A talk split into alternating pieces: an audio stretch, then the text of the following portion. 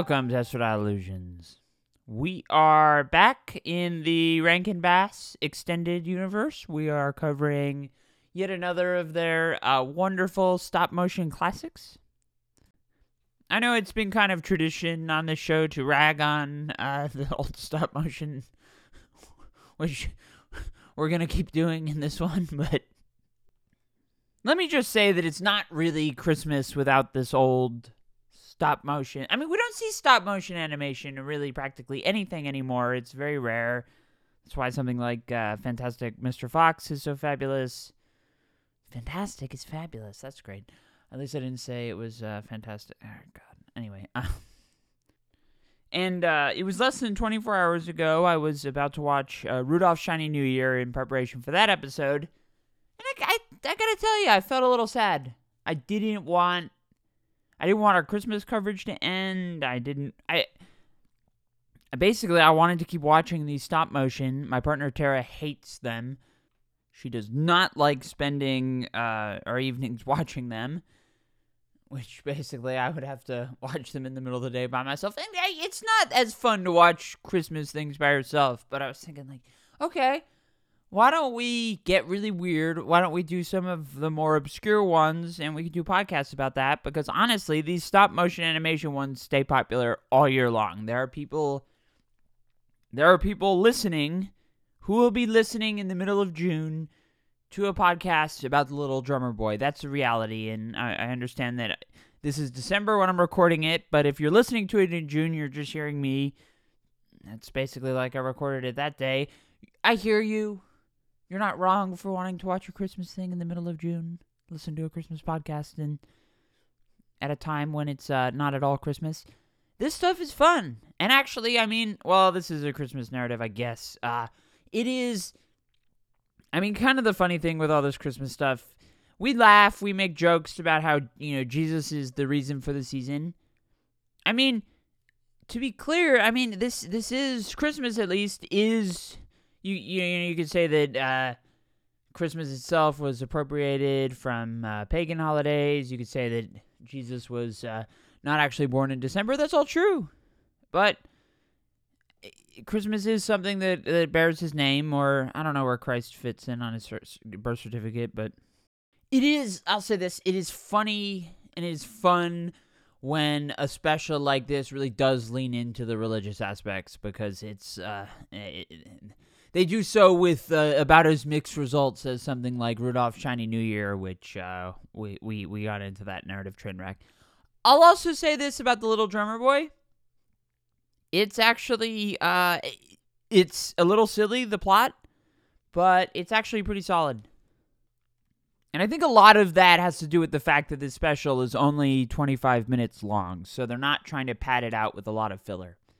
There's no 1976 style parade in this special. There's nothing that is just so out of left field. They don't stop and tell the story of Goldilocks and the Three Bears. Like Rudolph's Shiny New Year.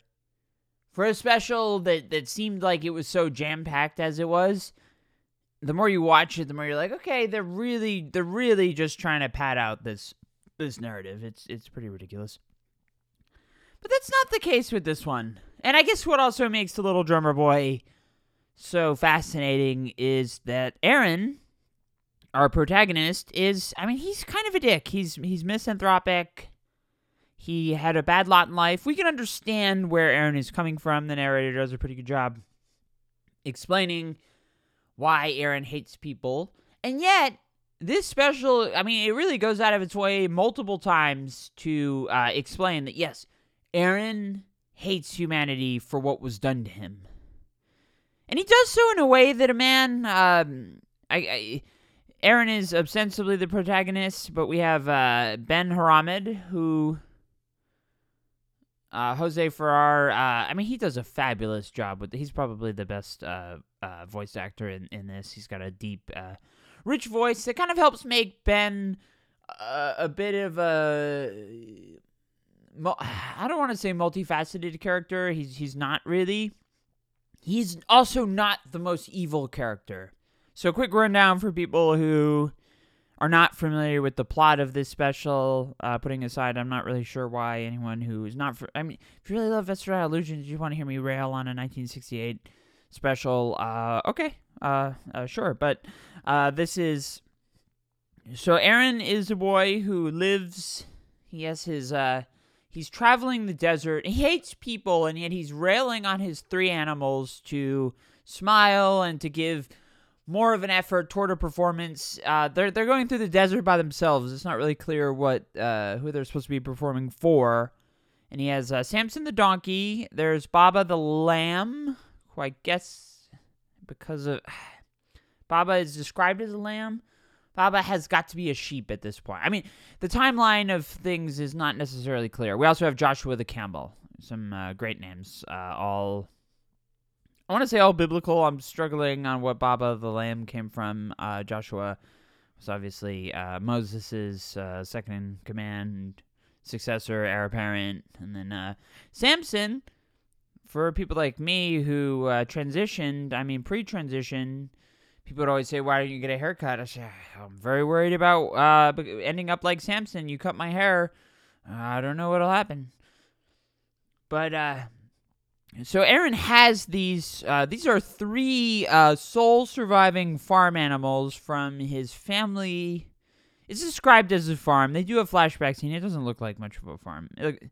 But Aaron had lived happily with his parents until they were killed by bandits who came from the desert, stole some livestock, killed some livestock, and burned the farm down. And Aaron... Samson the donkey, Baba the lamb, and Joshua the camel all escape. And we also learn that Aaron hating people kind of predates the major tragedy in his life, the murder of his parents, but he didn't really connect with people until his parents got him a drum. And that drum, I mean, he got his drum, and he had a gift. Animals would... dance, and they listen to him, and I don't know. I mean, that's his deal. That's they've made a 25-minute TV special based on a song, and it doesn't really. There's no verse in The Little Drummer Boy, the song, that describes Aaron's family getting killed. It doesn't name Aaron.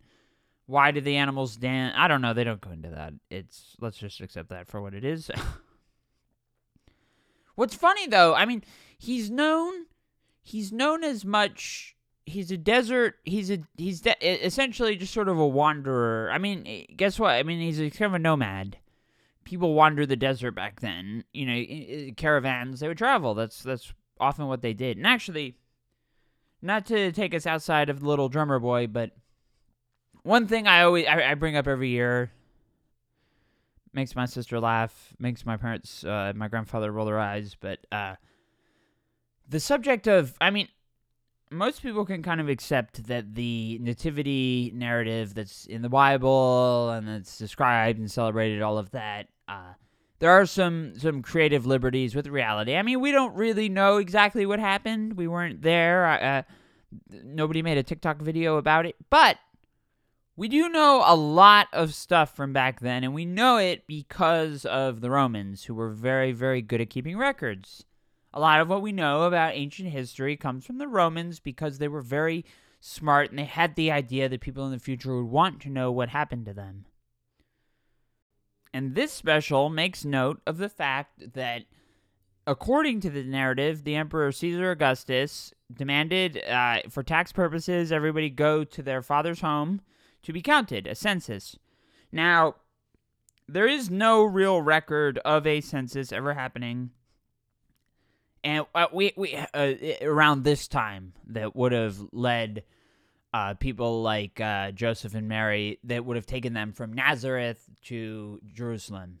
There isn't a record of that. There isn't a record of Caesar Augustus ordering that. It is also very far-fetched to expect back then people who... I mean, guess what? There weren't airlines back then. You didn't have frequent flyer miles. Traveling was very difficult. You tended not to to go too far away from where you lived, because if you went too far and you were gone for too long, it tended to be that when you got back, your stuff wasn't really your stuff anymore. Your land wasn't really your land. There were people who would come and take your stuff. Back then, people didn't really travel all that far. They traveled as far as they needed to go, and typically when they had to go very far, they did not come back.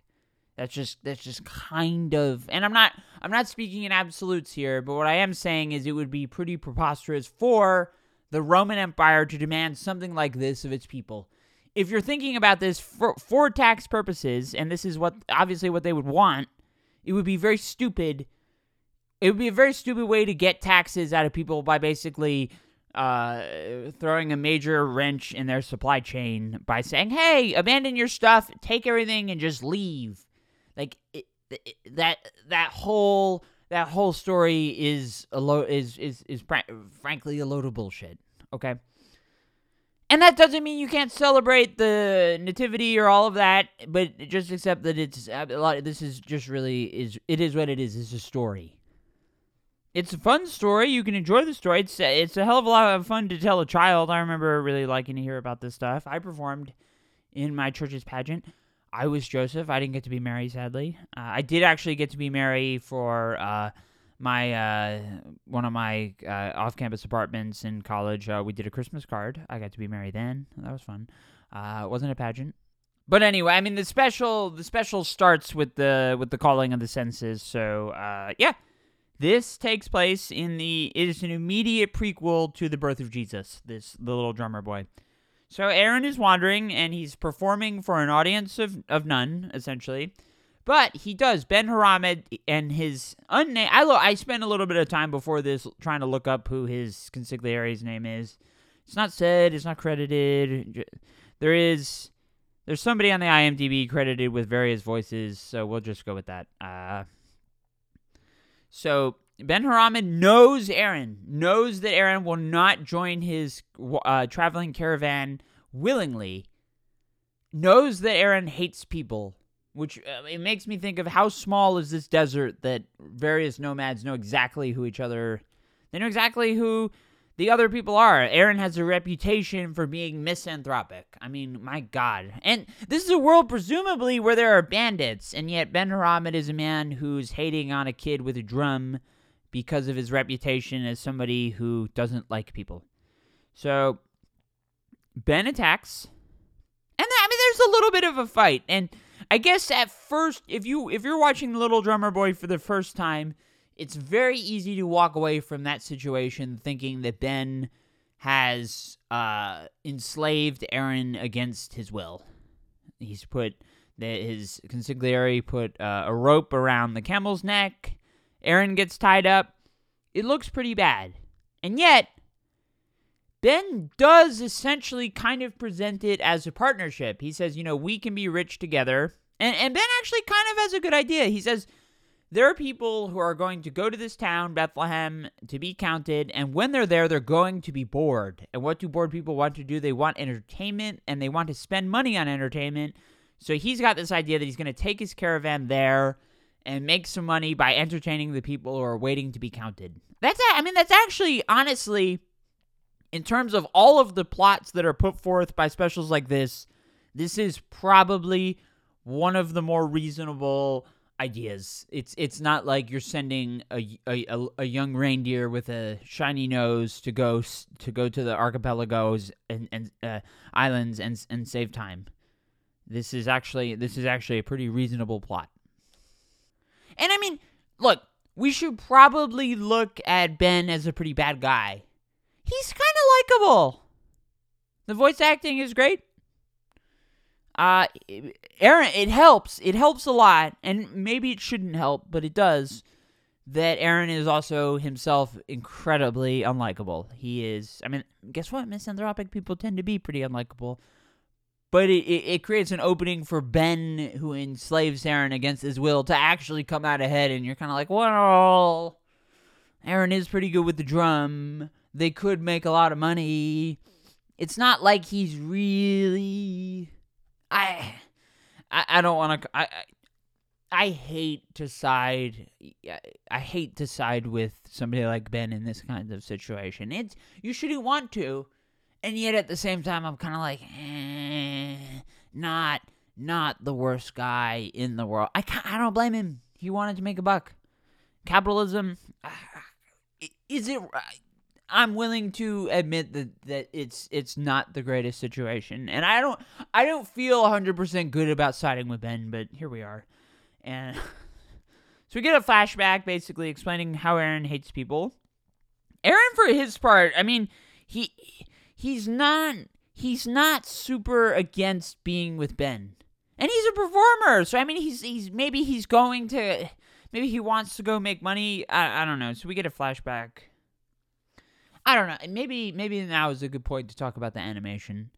Because with Rudolph's Shiny New Year, this is 1968. Rudolph's Shiny New Year was 1976. Rudolph the Red-Nosed Reindeer was 1964. You see a lot of... The Little Drummer Boy is not one of their best in terms of the quality of the animation. The stop motion is incredibly rough. The characters... I mean, they look very unpolished. And, you know, I mean, I don't really have a problem with that. This is not... Like, the world building in something like The Year Without a Santa Claus is so rich and fun. Like, you'd want that to have sort of a more advanced style of animation. This, I mean, I don't know. It's not really a problem, but it is also probably worth noting that, especially for the era, this is one of their shittier animation jobs. I mean, this special also premiered in Canada. Maybe I don't know. It's hard to say. In the later years of the Rankin-Bass, not just later years. Rudolph was, I believe, produced in Japan. Chinese New Year, that is. So I mean, this is a studio that did tend to do things on the cheap. Maybe they did so here. I'm not 100% sure. We do know that the animation does kind of suck, but I don't hate that. I don't hate that.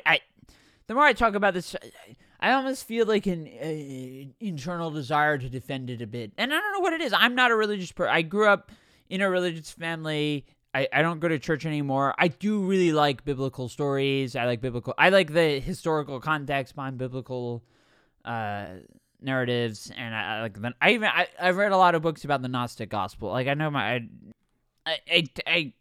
I'm not just approaching this from like a skeptic who was raised Catholic and is like, nope, actually I don't care anymore. I read books. I like this stuff. It's fun. And maybe I like Ben because I mean he delivered probably the best line of the whole special. Better to be crowded. So Aaron doesn't want to go to Bethlehem because it's crowded. He doesn't really like people. Just likes performing for nobody. And Ben says, it's better to be crowded and rich than crowded and poor. No fucking shit. It's better to be crowded and rich than crowded and poor? How about rich and not crowded? You know, you're supposed to say, like, it's better to be a small fish in a big pond than a big fish in a little pond. You're not supposed to say it's better to be a big fish in a big pond than a big fish in a small pond. You're supposed to switch things up a little bit. You're not supposed to say, yeah. If the circumstances, if it's going to be crowded either way, it is obvious that it's better to be rich within that stagnant context than to be poor in that same stagnant context. So there we go. So they go to Bethlehem, and let's cover the flashback briefly. We go to Aaron's family, and we learn that he didn't always hate humans, but he did kind of. Aaron gets mad. He takes a vow, kind of like Batman takes a vow to wage war on crime. But he vows to hate humans. I mean, that's pretty fucked up. I say that as somebody who's been the subject of thousands upon thousands of angry, transphobic, abusive comments. Do I hate humans? Of course not. I love humans. But Aaron kind of does seem to see the sense in performing. He's asking, like, when do I go on? He's told to smile more, which is something he told his own camel. He gets makeup. I mean, guess what? If you're performing, you need makeup. Another reason to like Ben. I mean, Ben seems to know how to produce a street show. He seems to be pretty good at his job. And he knows that his other performer sucks, so he knows that Aaron is his top draw. And Aaron's doing a good job. People are having fun. And then he gets angry and he lashes out at them and he says that they're thieves and he's raging basically because of what they did to his family, which is a total mess.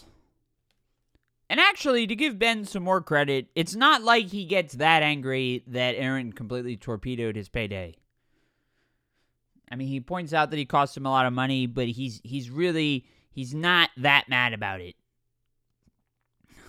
I gotta say, Ben is actually, when we do the MVP, I think Ben is the MVP here. Although, I say that. So, they're traveling again, and they come upon the trail of the Magi, and they see how much money. There's a bright star in the sky that they're all tracking, which obviously is okay, they were performing in Jerusalem, not Bethlehem. I may have said Jerusalem. They're on their way to Bethlehem with the star. And I gotta wonder how quickly these people are traveling around. The timeline is something that I have been wondering about because Baba is shown to be a lamb, and yet escape from... We're not really clear how much time has passed between the death of Aaron's parents and now. I got it from just taking a guess, it doesn't seem like it's been that long. And yet, with Rudolph's Shiny New Year, we also saw that was a direct sequel that at the end was basically like, whoa, you don't remember my story? That should have happened basically less than a week ago. These people are not the best at timelines. Let's just put that out there. So they see the Magi and they go, and Ben wants to make money. He wants to perform for the rich people. They have a lot of money to spend. But they're busy. They're in a rush, and they're racing to get to to follow the star. They don't want Ben. They don't want any dancing animals. They don't want to hear some drummer boy. But actually, they do need an extra camel because, I mean, we haven't heard. So the Magi bring gold, frankincense, and myrrh, which gold is valuable. Frankincense has some value. Myrrh is actually it's kind of like an embalming thing.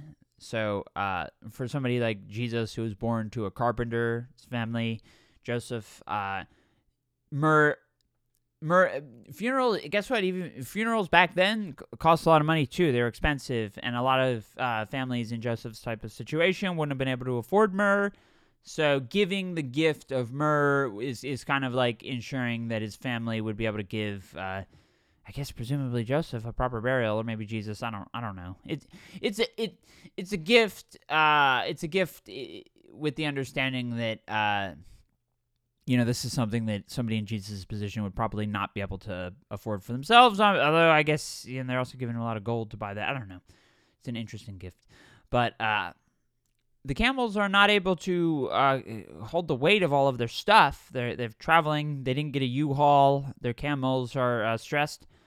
So Ben sells Joshua the camel to the Magi, and Aaron is really upset about it. I mean, it's not like Aaron is that mad at Ben for doing that. Ben offers... Oh, he's pretty mad. And he won't take any gold from Ben. Ben is willing to give him the gold. Ben was also willing to free Aaron after they performed for the Magi. So, I mean... Ben is not the most unreasonable person here, and I say that Ben did just sell Joshua the camel, so, I mean, not the nicest guy, but, I don't know, he's kind of a complex guy. So, no, he's not. I mean, he does suck, but we're just going to acknowledge the fact that maybe he's kind of fun. So Aaron leaves with Samson and Baba to track. He's also tracking the star, and he wants to get his camel back. What's funny is that they spent... Gold is obviously valuable. Camels, livestock are also valuable, especially in the desert. And yet, when Aaron gets to Bethlehem, I mean, he gets his camel back. Joshua comes back and he just basically whistles for him. Nobody cares. Joshua gets up and is like, I'm back, yay! And that's just the way it goes. And nobody has any problem with any of that. Is that kind of a plot hole? I mean, maybe. But the more ridiculous thing is they're in Bethlehem and just out of nowhere. I mean, if you're walking down in the middle of a street and a car comes by, you would probably assume that that's probably a natural thing that would happen. But, I mean, it's nighttime, and they just get kind of hit with a drive-by chariot. And Baba gets hit and is suddenly near death. And Joshua is very upset about it. And there's this huge crowd. I mean, I'm trying to think. In traditional Christmas pageant narratives, it is the case that, I mean, that people in Bethlehem, I think it's specifically shepherds, are made aware of Jesus' presence. An angel comes. It's like, oh, this baby will save the world, all of that. I think the crowd that's there in The Little Drummer Boy is probably a little unrealistic, but I don't know. Let's not call that the biggest plot hole in the world. And so Aaron takes... So Baba gets hit. He takes his injured lamb to the Magi, saying, like, you know, you're wise, please help my lamb. The Magi is not questioning that the camel that they paid good gold for... Presumably, did the gold that the Magi paid Ben for the camel, did that come out of what was given to Jesus? It's never made clear. It's an interesting question. The Magi is presumably not a vet, and Aaron is... we've got this wounded lamb that Aaron has picked up. I mean, when somebody gets injured, you're not really supposed to move them immediately. Now, Aaron doesn't... Aaron is a skilled drummer, but he does not have EMT training. He doesn't exactly know...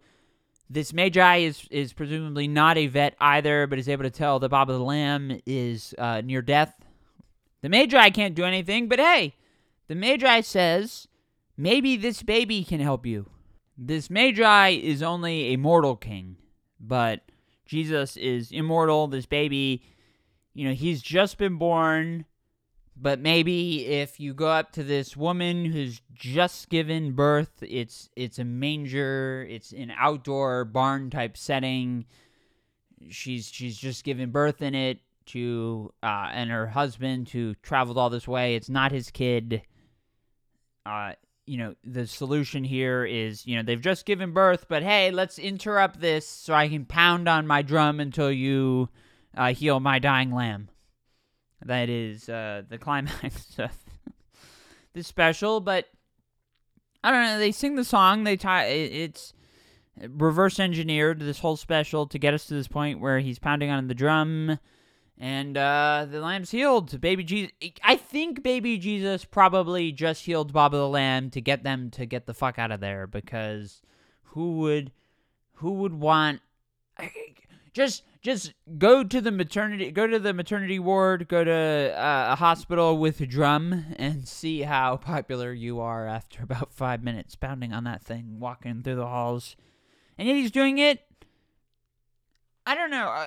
I guess the biggest problem with the way that this special sort of wraps up, it takes a little drummer boy, which... It's kind of like, I have no gift for you, so I'm just going to pound on this. I'm in awe of your presence. I want to give you something, but I don't have anything to give you. That's kind of the gist of The Little Drummer Boy. That gets transformed into, actually, I don't have anything to give you, but, hang on, I want something in return. I want you to heal Baba the Lamb. So I'm going to play, and if you like it, please leave me a tip in the form of healing my lamb. That is... The Little Drummer Boy gets transformed into a transactional narrative. It's capitalism saying, you know, you can't, altruism, especially, and Jesus is supposed to be the greatest altruist there ever was, but actually he can't be an altruist because somebody who is going to give him a gift needs to have something in return. That is the theme of this special. You can't just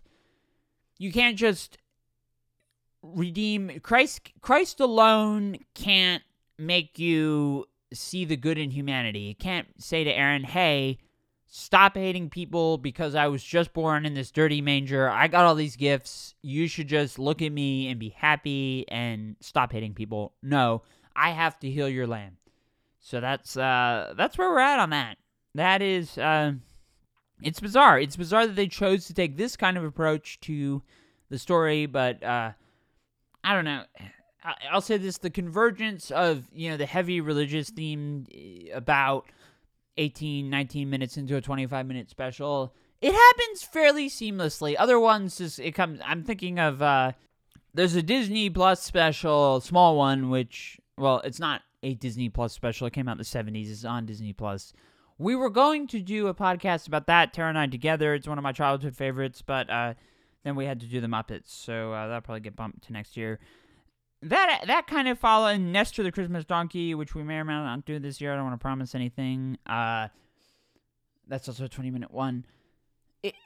We have this theme where it's kind of like, okay, we'll give you this narrative. We'll give the narrative a bit of space to run. We'll have Aaron will go and perform for the people in Jerusalem. But it's really all in service to, hang on, just wait for it. We will lay down the Jesus in the third act. The Jesus will appear. And that's what Small One does. That's what Nestor does. That's what this one does. I don't know. It's not the most heavy-handed thing. It is pretty heavy-handed, but the delivery, they got the landing. They got the landing pretty well, I think. And I think that's entirely due to the fact that special doesn't overstay its welcome.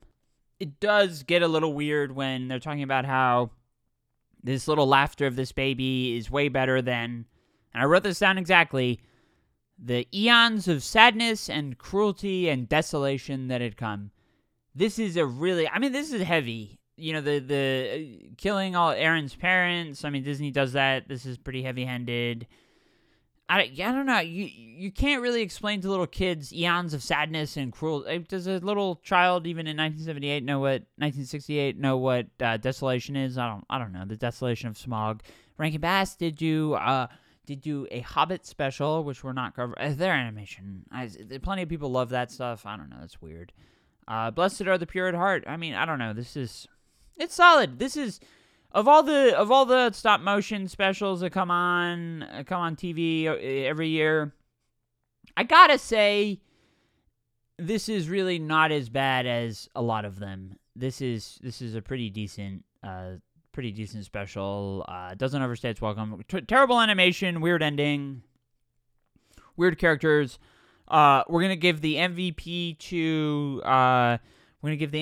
to Ben for being funny and not really being the most abusive kidnapper on the planet Earth. I mean, he ended up to be a decent man. Decently solid. That's not really a word. You know what I'm talking about. It's okay. He's not the worst guy on the planet Earth. And then for least MVP, probably... I mean, who's driving a chariot at night like that that's going to hit a poor lamb like Baba? I don't know. He didn't yell. Aaron let Baba... Aaron is probably the worst character, which is funny. He's the little drummer boy. He's a terrible protagonist. It's hard to believe that this special's lasted in the public sphere since 1968 with a protagonist as bad as he is. So it's kind of a mess. Let's rank the animals. As Samson the donkey doesn't really do anything, but Baba gets hit, and I don't know. I guess probably Joshua the camel, who gets sold but knows his true master, comes back, evades, doesn't the Magi don't stop him. I don't know. Maybe there are a lot of heroes of this special, but probably not. But I don't know. We'll say that there are. This is a weird one, but I don't know. I think I'm probably out of things to say about Little Drummer Boy. There are worse specials you could. I mean, the special preaches that all hatred is wrong. What's there to hate about that? Anyway, we're gonna keep doing. I got more Rankin-Bass to get through today. So we're going to end this episode. We have a lot of other Christmas stuff, fun episodes. If you're looking for some merriment, if you're at work or you're on a commute, you want to hear somebody talk about an old special, a rail on. You want to hear somebody with a master's degree talk about children's specials. Yesterday Illusions has got you covered. Pa-rum-bum-bum-bum, rum-bum-bum-bum. We brought this podcast for you, ba-rum-bum-bum-bum. You thought I'd make it through the whole special without singing this, ba-rum-bum-bum-bum. This has diminishing returns. Rum bum bum bum. Rum bum bum bum. Thank you for listening. We'll see you next time. Ba-rum-bum-bum.